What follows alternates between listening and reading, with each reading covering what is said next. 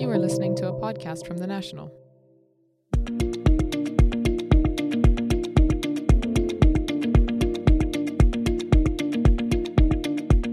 VAT, the much anticipated law for it, was approved this week by the President Sheikh Khalifa. Details of what will and will not be subject to value added tax from January 1st were forthcoming, and we will get into the nitty gritty of it during the next half hour or so, I promise. Welcome to the National's Business Extra podcast from our newsroom in Abu Dhabi. I'm Mustafa Al Rawi, Assistant Editor in Chief. Weekly, we provide insight and additional analysis on the biggest business, economic, and finance stories affecting us here, as well as the wider region and the world. Today is your guide to VAT, and with us to help in that guidance is David Daly, consultant, CFO, and a partner at Argent Gulf Consulting, and of course, a regular contributor to the National. David, welcome. Thank you very much. Glad to be here. It's very good to have you here because, as I said um, at the beginning of the show, we had the landmark law that everyone was anticipating would come through. And it's given us some insight and some clarity. And of course, some questions, of course, will always be raised. Um, so maybe we can run through a little bit about it. But if we talk big picture, VAT is actually coming to the UAE on January 1st.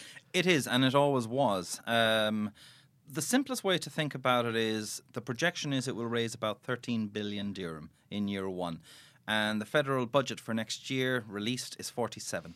So 26% of next year's spend will come from VAT. And if you think about any normal business entity, it wouldn't forego one quarter of the money it intends to spend. And I do appreciate people have said to me and have written uh, that they didn't believe it would be implemented. Well, yes, it's going to happen. It is happening. And in fairness to the Federal Tax Authority, they've spent all year holding multiple seminars uh, telling us what would be in it. And in that, the VAT law, most of it's been trailed. There aren't huge surprises in there. There are things not there. And we suspected that some things might get pushed into the next tier of information, which is called executive regulations. If we can get into the basics first, which is maybe people out there a little bit confused, right? So forgive us those of you who are already across this, but what is VAT? VAT is a consumption tax that applies across the supply chain. Most of us will have bumped into a consumption tax of some sort or a sales tax, sales tax, which India's had up until recently, which the Americans have. And this is a tax which is applied at the point of purchase by a final consumer. The issue with that is that all the tax from a government perspective, which is being collected, uh, accumulates in one point. So if there's a fraud, the government loses everything. The idea of VAT was to apply the tax on a uh, right through the supply chain, and if there was a fraud, there'd be fraud typically at one point, and they would only lose a fraction of the of the revenues that they would have uh, in a pure sales tax environment. And how does it differ from the, the excise tax, which we've heard about recently on sugary drinks and tobacco? Yeah. Excise tax is typically known as a sin tax, so it's going to apply to cigarettes, to fizzy drinks, and to energy drinks uh, at rates of 50 to 100%. It does feel quite punitive, but given what a bottle of pop is a couple of dirham, it's now going to go up to four dirham. It's not the end of the world, and quite frankly, you probably shouldn't be drinking it. Uh, smoking's bad for you. Cigarettes here are very cheap relative to what they are in the Western world. They're going to double in price um, uh, and it is trying to encourage you to move away from consuming items which are bad for you and ultimately uh, put a social cost on the country in terms of lost productivity because of illness and additional health costs. General sales tax, like VAT, applies to pretty much everything. There are exceptions, uh, which I think we're going to get into later on. I feel like when, when I talk about VAT, when I read about VAT, that it's almost a living organism. It's a complex organism. We're not talking about single cell amoeba here, but yeah. something on a whole other level. And and you deal with it every day. Is is that a fair description? Oh, absolutely. The I think the best example is probably the gingerbread man in the UK. The gingerbread man, that lovely treat we had as a child. He's got two little chocolate eyes um, on a piece of gingerbread shaped like a human being. In Britain, if he's got just chocolate eyes, there is no VAT. However, if you put three little buttons on his chest, it's 20% extra. And why? Because that was the case law. in the same way, in Britain, uh, books have no VAT, but when electronic books came along, they decided that that did not fall into the same category as a physical book, and therefore they applied VAT. There were various court cases and you now pay 20% on electronic books. The, the court cases, I mean, the, the, big famous one in Europe was the Jaffa cake or Jaffa biscuit yeah. um, legal precedent, mm-hmm. which was about whether it was a cake, the Jaffa cake, actually a cake. Yep. And so it was not subject to VAT. Correct. At the time, it had been treated as a biscuit, and if you go into a shop, it typically is sold beside biscuits. Uh, and for years, nobody passed any remarks. And Jaffa, them, the, the McVitie's, the makers themselves, and they make a billion of them a year, all in the UK. They decided to challenge this and said, if you actually look at what constitutes a Jaffa cake, it's actually a cake. Forget the name. And they won. Um, so they had to uh, start charging it without VAT, so that took 20% off the price. Weirdly, in Ireland, and this is where you get into a wonderful cacophony of different rules, and in the EU's case, 28 of them, uh, because of the, the mixture in the product, is treated as a reduced fat, I think it's 8%. So you get different countries treating exactly the same things in different ways. The wonderful example in this country is hotel rooms we are got a situation where in certain emirates, municipality tax is applied to the hotel, and in others, it's applied to the guest. Where it's applied to the hotel, as I understand it, VAT will apply. Where it applies to the guests, it won't. So we now have different rules for the same thing in the same country. Can we anticipate a flurry of litigation oh, as a any, result of VAT? Yes, where the amounts of money are uh, material enough. What has surprised me here is the appeal process. I would have expected a separate court system to deal with appeals rather than for it to go to the normal appeal system. So, how it's going to work is you appeal in the first instance to the Federal Tax Authority. They will assign a uh, an individual to look at the case. If you're not happy with that, and that person is independent of whoever made the initial decision. You then have an appeals process, and you get a tax inspector and you get an independent. Uh, I believe it might be three people just to make sure there's a casting vote. And if you're not happy there, you go to the nor- through the normal court system. I'm surprised that they haven't created a new stream, and maybe that is something that will get created in time. Because uh, what you don't want is a legal uh, backlog. Well, it, com- it comes back to revenue, doesn't it? I mean, you want to collect your revenue, yes. and if there's if there's if there are court cases and litigations and, and, and confusion, then you're less likely to, to get as much revenue. Plus, we anticipate on a broader uh, level that there will be sort of a little bit of a pause in the growth of consumption at the beginning of next year as people kind of jockey to see how things fall out. Yes, yeah. and I think it'll be less about where the price moves and more people feeling that they've got to find out where prices have moved. People might be surprised to find that prices have probably been edging up over the summer and that uh, a lot of entities have already uh, got that price increase in uh, unknown to them. I mean, as a business journalist, this is fascinating to me because you know we, we rarely get visibility on anything here, mm-hmm. and you know there may be some criticism saying that oh it could have been an earlier shout on VAT and some of the details, but you know for for this region it's been pretty well flagged and pretty well trailed as you mentioned, and and so you know for me to be able to look ahead and say you know what the first quarter looks a lot like this is very exciting to be able to forecast that and then to see how that actually pans out. Yeah, I'd agree with that. I mean, in fairness to the government, they told us they would give us a year and a half's notice. And at the end of June last year, I've forgotten in particular what the announcement was, but they made an announcement which could be read as here's your year and a half's notice. Sure, we can point to examples like Malaysia where everything was on the table a year and a half before it went live. I think some of the error made in country by organisations is that they assumed that they needed to have the full picture before they started on their project. Uh, I would advise any company, even at this point, carry on as if you're going to charge VAT on everything. And if your systems are complex enough, you should be able to turn off uh, those items which are exceptions. And at least you'll have a 98, 99% solution, whereas a lot of entities today have zero. Now, I'm going to say that you know introduction of VAT is a sign of a maturing economy, and I don't mean that as a euphemism for you mm. know making life difficult for the average person out there. Um, but really, it shouldn't be difficult. It should actually be an opportunity for a lot of institutions and businesses to become more efficient. We talk about the government. And just before we started recording this, we were saying offline that you were telling me offline that the government is actually a taxpayer.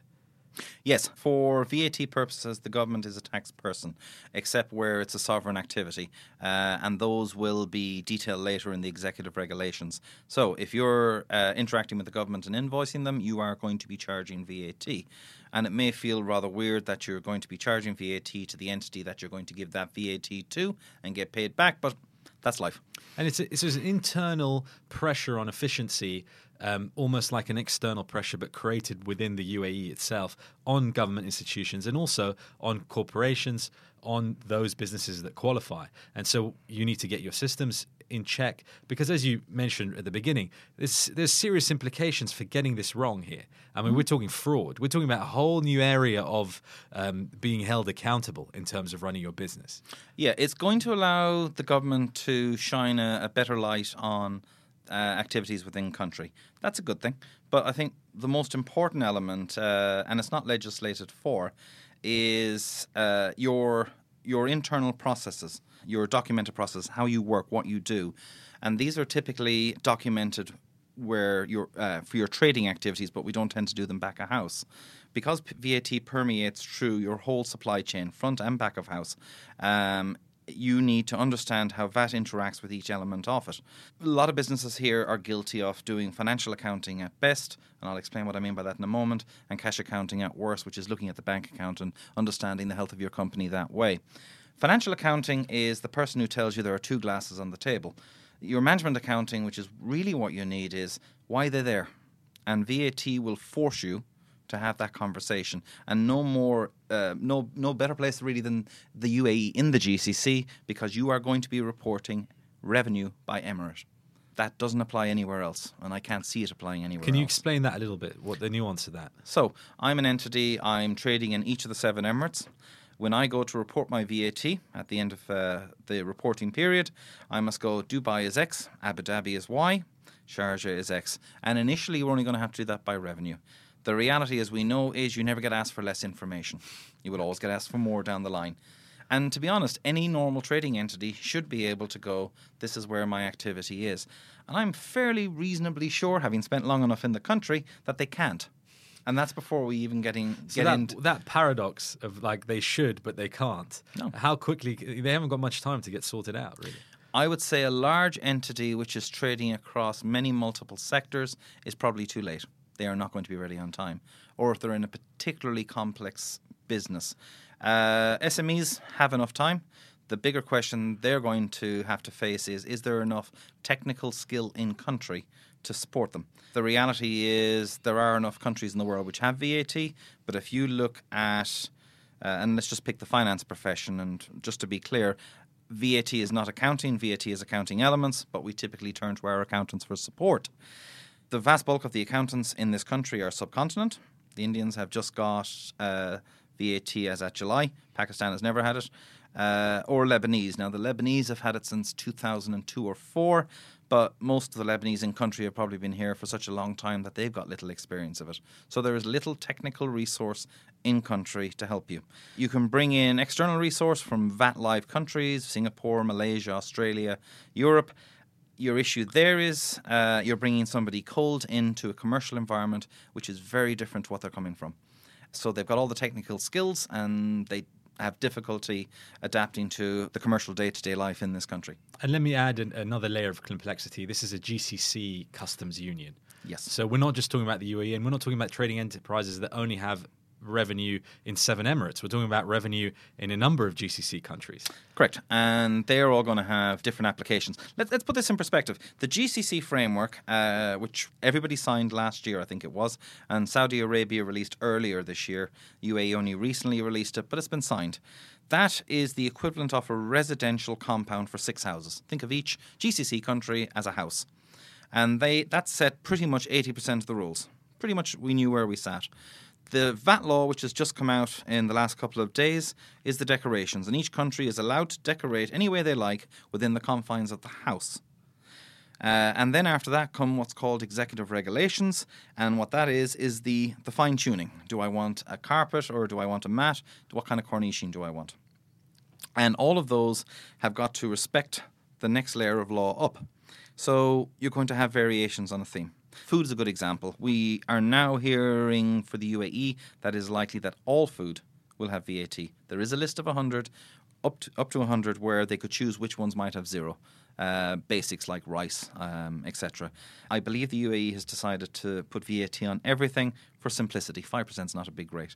Uh, also, it'll make life easier for the supply chain to manage VAT reporting for that. Uh, Saudi, and, and the sorry. difference the difference between exempt and zero rated?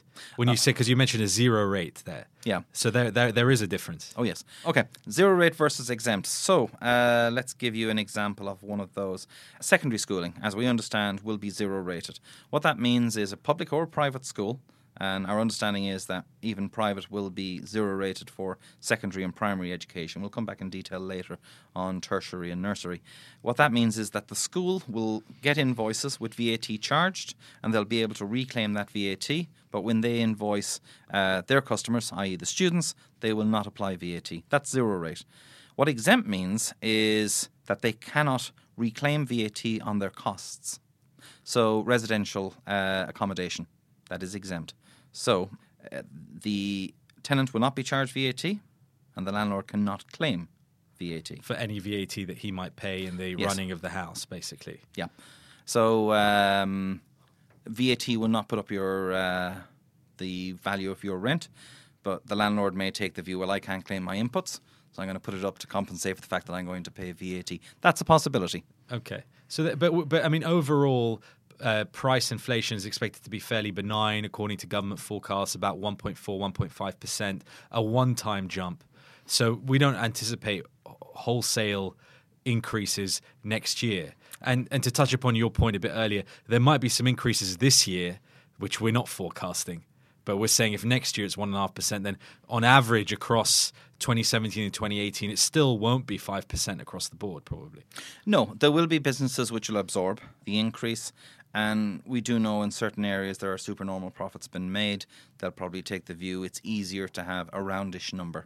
I wouldn't disagree. One and a half, two and a half, I think is probably uh, going to be the effect of VAT. That's probably about right. I interrupted you when you were talking about how the Saudis would be decorating their house in the compound.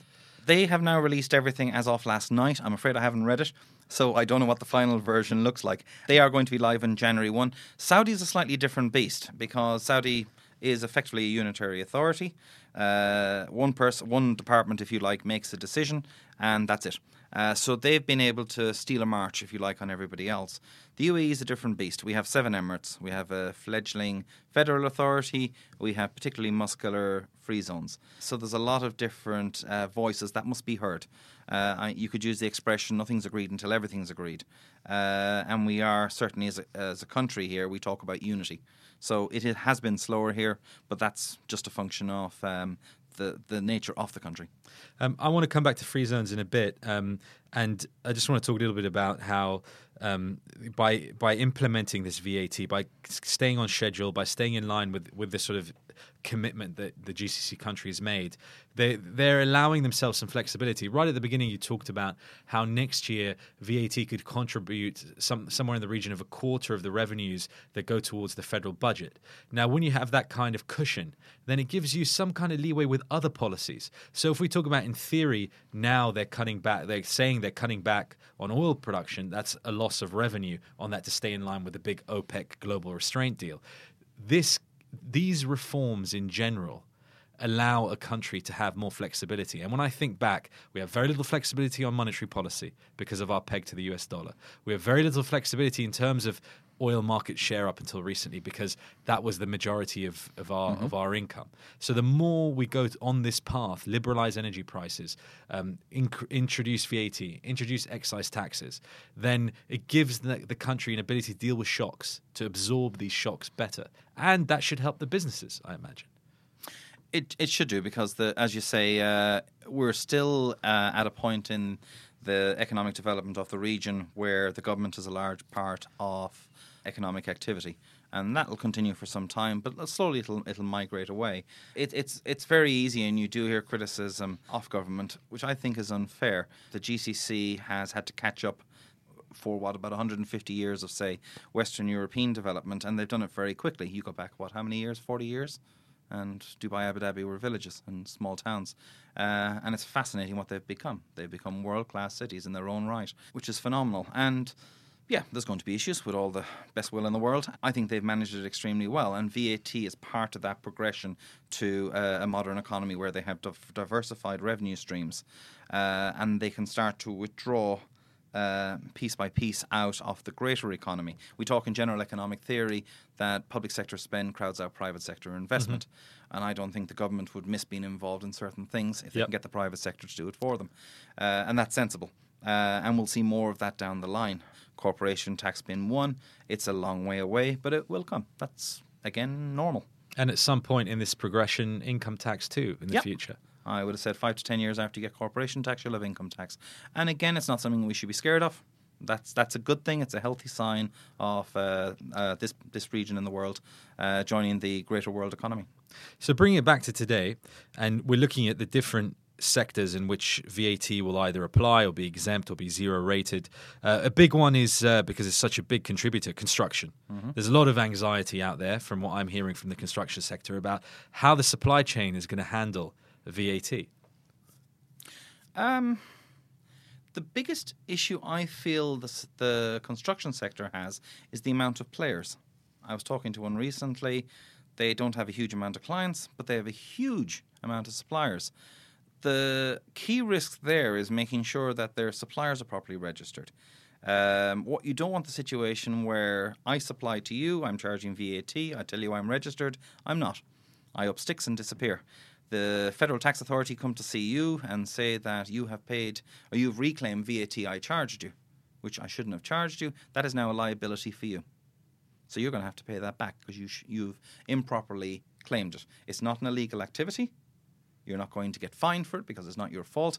Really, I can't imagine they'd fine you. You can and should demand from all of your suppliers a certified uh, VAT registration form.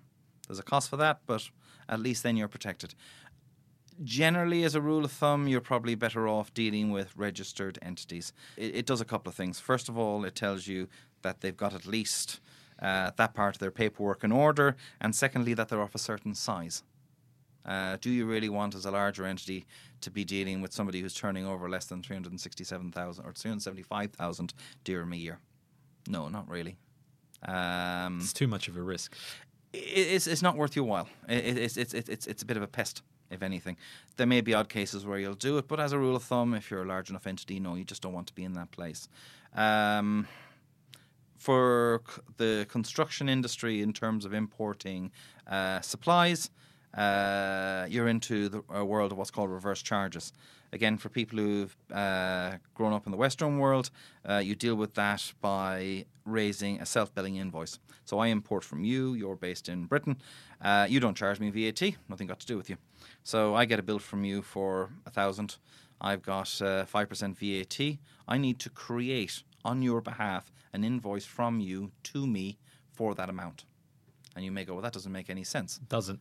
but uh, it's it's required from a paperwork point of view, and you have to do it because what you're going to do is charge yourself and reclaim it at the same time without involving the supplier. You're just going to have to deal with it. You're going to have additional uh, fun and games where you import it into this country and then export it into another VAT live country in the GCC. Uh, in that case, and, and we're, we're actually still arguing how this works exactly, but my understanding is that it comes into the country, you pay the VAT, the government take that money you've paid, give it to the country that it's going to. You then invoice your customer in that other country plus VAT, but not as VAT. They then reclaim that as a reverse charge and get the money back off the local government. That's my understanding how it works. And it sounds convoluted, it is. And we're still arguing if that's exactly the mechanism. So, yes. And this is why I say it's not about accounting, it's about processes. Um, my first ever major VAT audit in the UK, I had two days. Uh, I got fined 86. I didn't get fined. I had to pay back 86,000 pounds because there was a rule Ouch. change. Yes, it was an ouch. Uh, and what they had done, and it was reasonable when you thought about it, if you had a supplier invoice unpaid on your books for over six months, this would be an interesting rule to bring into this country, uh, or the GCC generally, yeah. and you would reclaim the VAT, uh, but you hadn't paid the invoice, you had to reverse the VAT element and give it back to the taxman. I didn't realize that, so I had to pay over 86. The taxman knew I wasn't lying because my face dropped. He didn't find me. I had to pay interest because it was effectively an interest-free loan. Hands up, mea culpa. Um, but there, uh, the other key element out of that was I discovered that my tax inspector knew nothing about accounting, and he didn't need to. He is going in and going, "Have you applied Rule One, Two, Three, Four, Five? It's all about rules. And if you haven't got your protocols done, how you, how do you put in a VAT solution if you don't know what it is you even do on a day to day basis? so that's my big takeaway for today. Get your processes written down.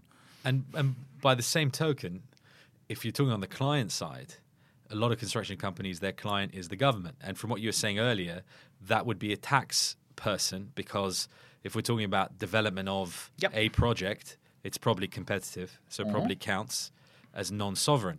Yep. And in that case, is it s- similarly with a client like that? Do you have to have your processes correct? And what if their processes aren't correct? They're the government. You know, whose fault is it? And and what happens in that case? VAT is a self assessment system. It is up to you. The government is merely there to make sure that you followed the rules. Uh, it is up to you to manage it properly.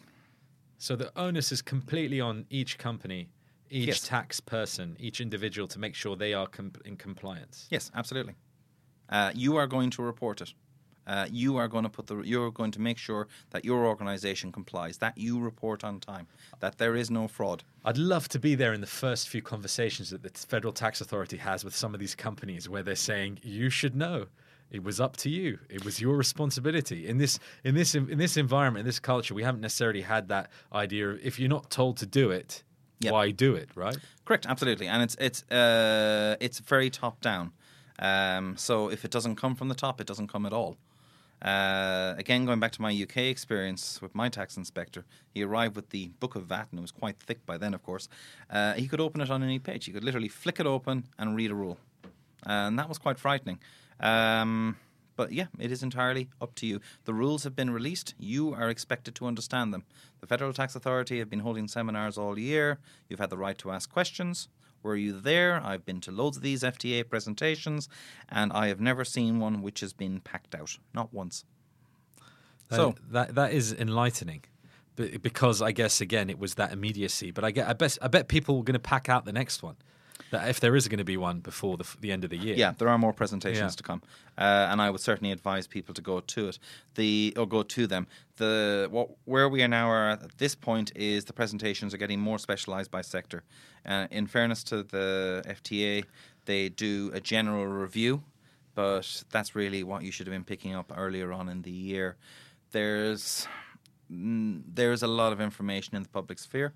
Some of it's good, some of it's not so good. And the issue you face as a listener today is if you get give, if you hear bad advice, read bad advice, depend on that, and taxman turns up and tells you it is incorrect, that is your problem. More Business Extra in just a moment, but first allow me to tell you about the National's other podcasts. Beyond the Headlines takes a deeper dive into the biggest news from the week with a distinct Middle Eastern point of view. And Extra Time from our esteemed sports desk is the best place to chat about the English Premier League and more. Subscribe to both shows as well as this one on iTunes or find us as always at thenational.ae. This is the National's Business Extra podcast from our newsroom in Abu Dhabi. I'm Mustafa Al Rawi, Assistant Editor in Chief. Today we're talking about VAT. With me is David Daly. We've been chatting across the whole spectrum of this subject, and now we're beginning to drill down into some of the sectors. Let's tick them off, David, if that's okay Yep. with you. So we just talked about construction. How about financial services? Financial services is the most difficult of them all, which is part of the reason I think Bahrain will be the last country to go live. Uh, mostly because VAT is a tax on goods and services. And in financial services, uh, there's a lot of uh, interest. So that is outside the remit of VAT.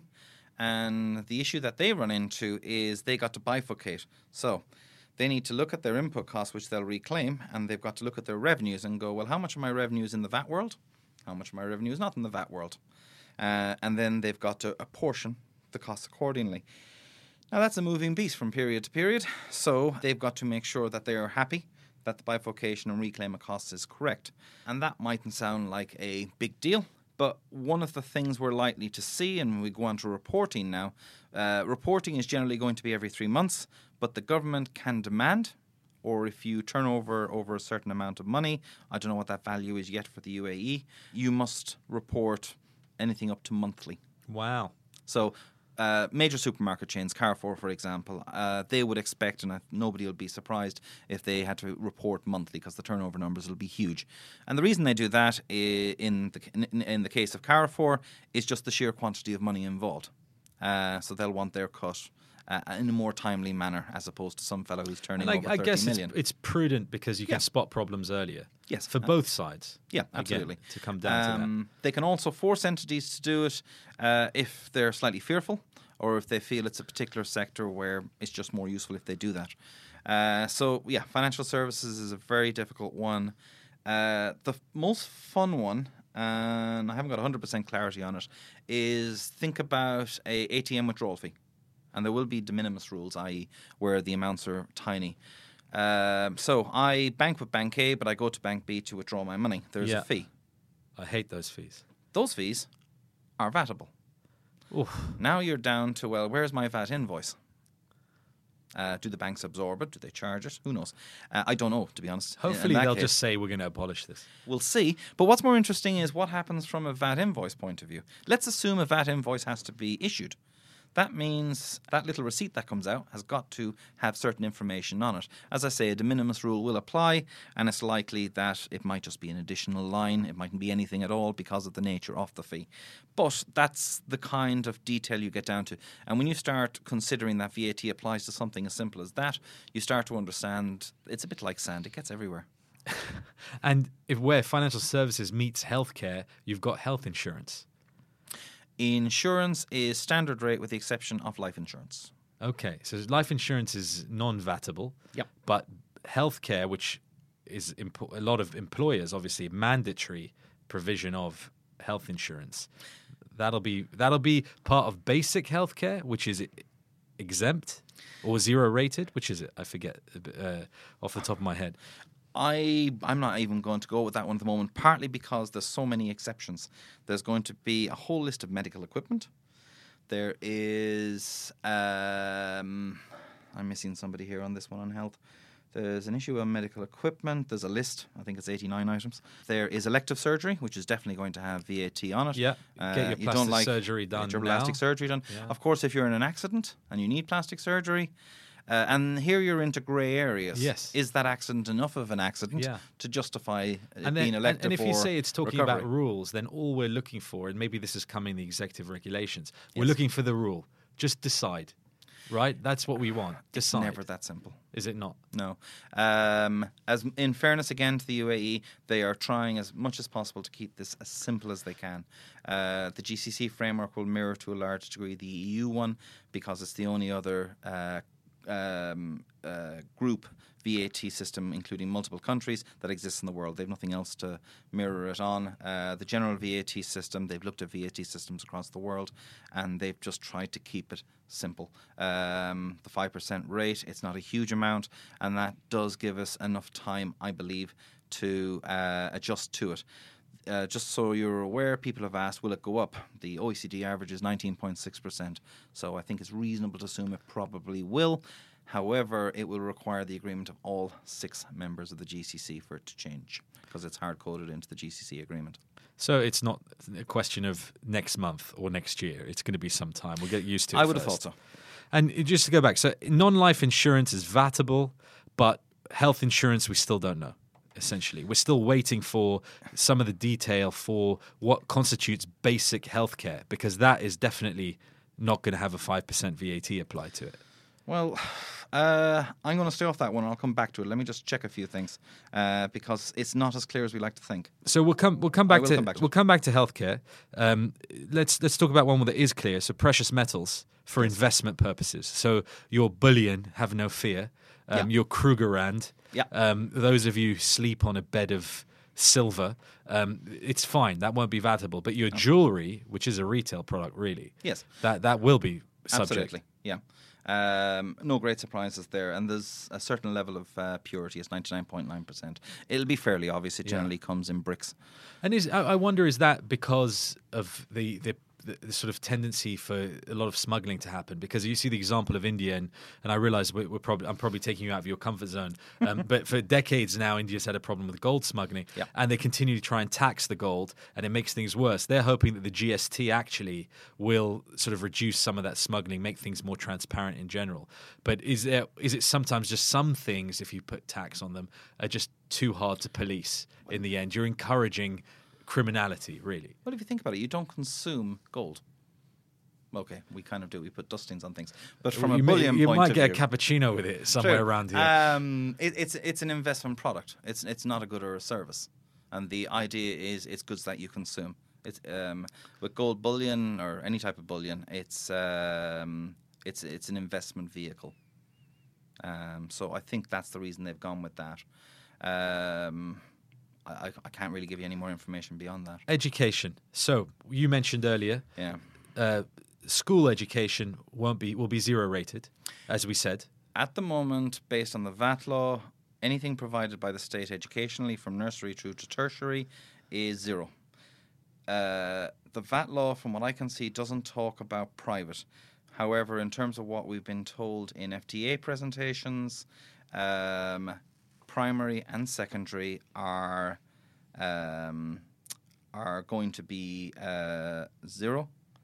Uh, we don't know about tertiary, i.e., third level, whether that's going to be standard. It could be or not. wishful thinking on my part, but the way I read it was they the in it's basically in Arabic the word was general education was Mm. zero rated, and but only government higher education tertiary was zero rated. Yeah, I read the English translation, Yeah, so and the English translation used the word of elementary education, which, w- in Which to me English is primary. Yeah, but I don't Yeah. think they I don't think they meant it that way. And again, it could be wishful thinking on my part, since you know my kids are private schools. Um, Mm-hmm. but I, I see it as the the private schools will also be zero rated, and even even nurseries and and preschool. I think will also be zero rated from my reading of it, not just government, but all of them.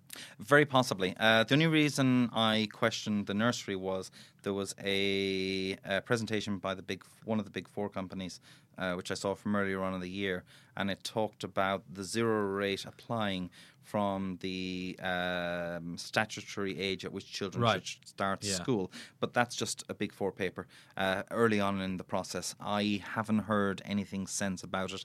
Uh, you, you might be right, uh, and until we get the executive re- regulations, I, I genuinely don't know. But higher education is an interesting one. Mm. So I mean, particularly there's in, in Dubai a lot of private tertiary Mm-hmm. And of course after school, uh, language schools, you name it, they're all going to be subject to VAT too. I would have thought so. Part of the problem you have is it, it's very difficult to put a blanket rule in. Um, because you, you then start looking at tertiary education, you go, well, actually, this is tertiary in the traditional sense, and this is tertiary in more of a course type sense. Right. Um, so unless you have a very clear categorization where you go, okay, these are kids coming out of secondary school into tertiary, this is a more adult one where they're learning additional skills or reskilling. Well, maybe that should be standard rate. Um, so that's, I think, why we're potentially looking at tertiary if it's private having VAT. But I don't know. I'm I'm speculating. And and transport, both air, land, sea, all seems to have been bypassed Absolutely. by the law, including your airline tickets. Yeah, and that's normal. The interesting one, uh, which people have raised, is well, what about your food on the plane? Uh, and what VAT tries to do for simplicity is to go, well, if you're on a plane, the primary activity is to travel from A to B.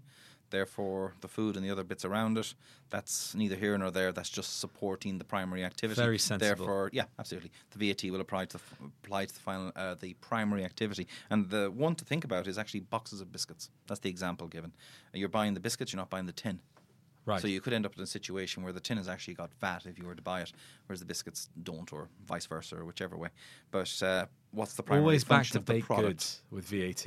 That's where we end up, isn't it? He says, patting his stomach. Um, and what about is will duty free in airports remain duty free? That's a great question because I saw last week in one of the papers uh, when excise duty was being announced that uh, cigarettes in duty free would go up. Now that surprised uh, an awful lot of uh, of, people. of avid smokers. It did uh, because it is fundamentally offshore. It's it's, du- it's duty free. It, it's in the name. That could be wrong, and that, that this is a good example of uh, not all information is correct. This is going to be, Be suck. careful. This is going to be suck it and see, isn't it? Basically, on the on the on the duty free stuff. Well, we're once going you go in there on. January, f- oh October. Excises excises first of October. Yeah, but there'll also be will there be VAT on electronic goods and things like that at the airport? That's Uh, that's another question, right? Assuming duty free is duty free, there shouldn't Yes. be.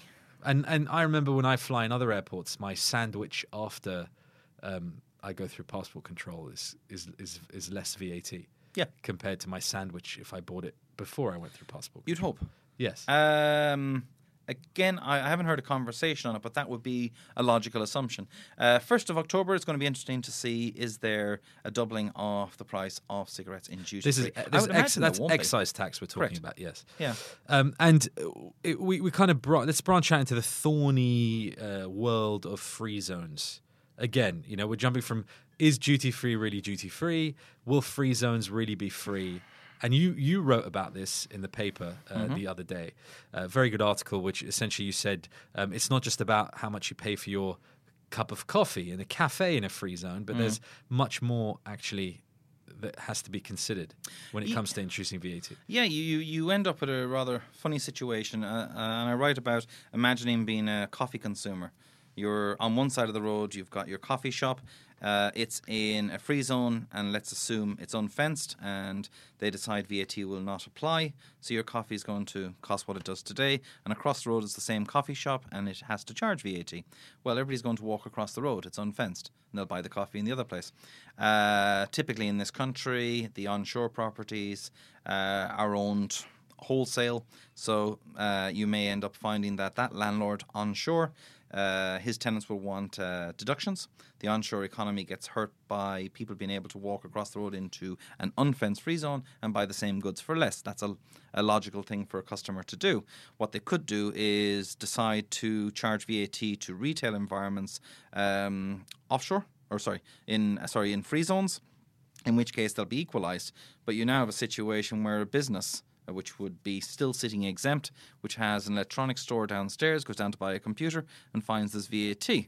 But technically, if they walk across the road to the same shop and buy it, that shop would be exporting it into a VAT exempt zone and wouldn't charge VAT. So we now have consumers going from onshore to offshore to buy coffee and suppliers, or sorry, businesses going offshore to onshore to buy equipment. So I don't think they'll do that. It doesn't make any sense. The other thing they can do is to fence everything. And the moment they do that, uh, roads are going to start closing. Uh, because roads going through unfenced free zones right now are normal arterial roads. So bye bye national uh, transport plan. Uh, so that's not going to happen. I, I can't see it anyway. So the last thing is what everybody's been talking about is if it's already fenced, it'll be tax exempt. If it's onshore, VAT will apply. VAT is not a corporation tax, it's not an income tax, it's a consumption tax. And to stop silly arbitrage opportunities, the sensible thing to do would be just to follow that. There might be a fourth way. I can't think of what it is. Uh, if they come up with it, let's see. Uh, when the executive regulations come out, which I would imagine will be sometime in October, hopefully maybe September, but And the final sector that we'll look at before I let you go, because we've taken a lot of your time, David, um, is property. Um, we know that you won't be paying VAT on your rent. We know that the first three years of a new built property will not be subject to VAT. However, on the secondary market after that, there'll be VAT on the sale. yeah. And also, uh, when it comes to commercial property, rent, Yes. rentals and sales, Yes, that, will that will be subject to VAT. Yeah. And so that is another thing to consider for the property market. Absolutely, yeah. Uh, which is soft at the moment anyway, so uh, I think it'll get absorbed into that. Uh, in that way, it's probably not a bad time to be introducing VAT. Uh, you can argue it's a drag on the economy. It is and it isn't. It does put coffers into the government's hand, and typically, again, go back to economic theory. Uh, when the economy goes soft, the government typically steps in to get things going again, so they will have the money to do so. I know you wanted to clarify that little bit about uh, healthcare and health insurance. What have you found out, David? Yeah, as I say, it's there's still uh, elements of it which need to be clarified, but effectively, supply of uh, certain healthcare services and supply of certain goods and services will be zero rated. Uh, I think, as I said, uh, elective surgery will certainly be standard, and that will be uh, clarified in the executive regulations. David Daly, a regular contributor to The National and a partner at Argent Gulf Consulting, thanks so much. You're very welcome. Thank you. You've been listening to the National's Business Extra podcast from our newsroom in Abu Dhabi. This has been an episode about the VAT and all things about the value added tax due on January the 1st. I hope you've enjoyed it. You can read David Daly's columns as well as our fuller VAT coverage on www.thenational.ae. Thank you all for listening. Subscribe to this and our other shows on iTunes. I'm Mustafa Al Rawi. Join us again next week.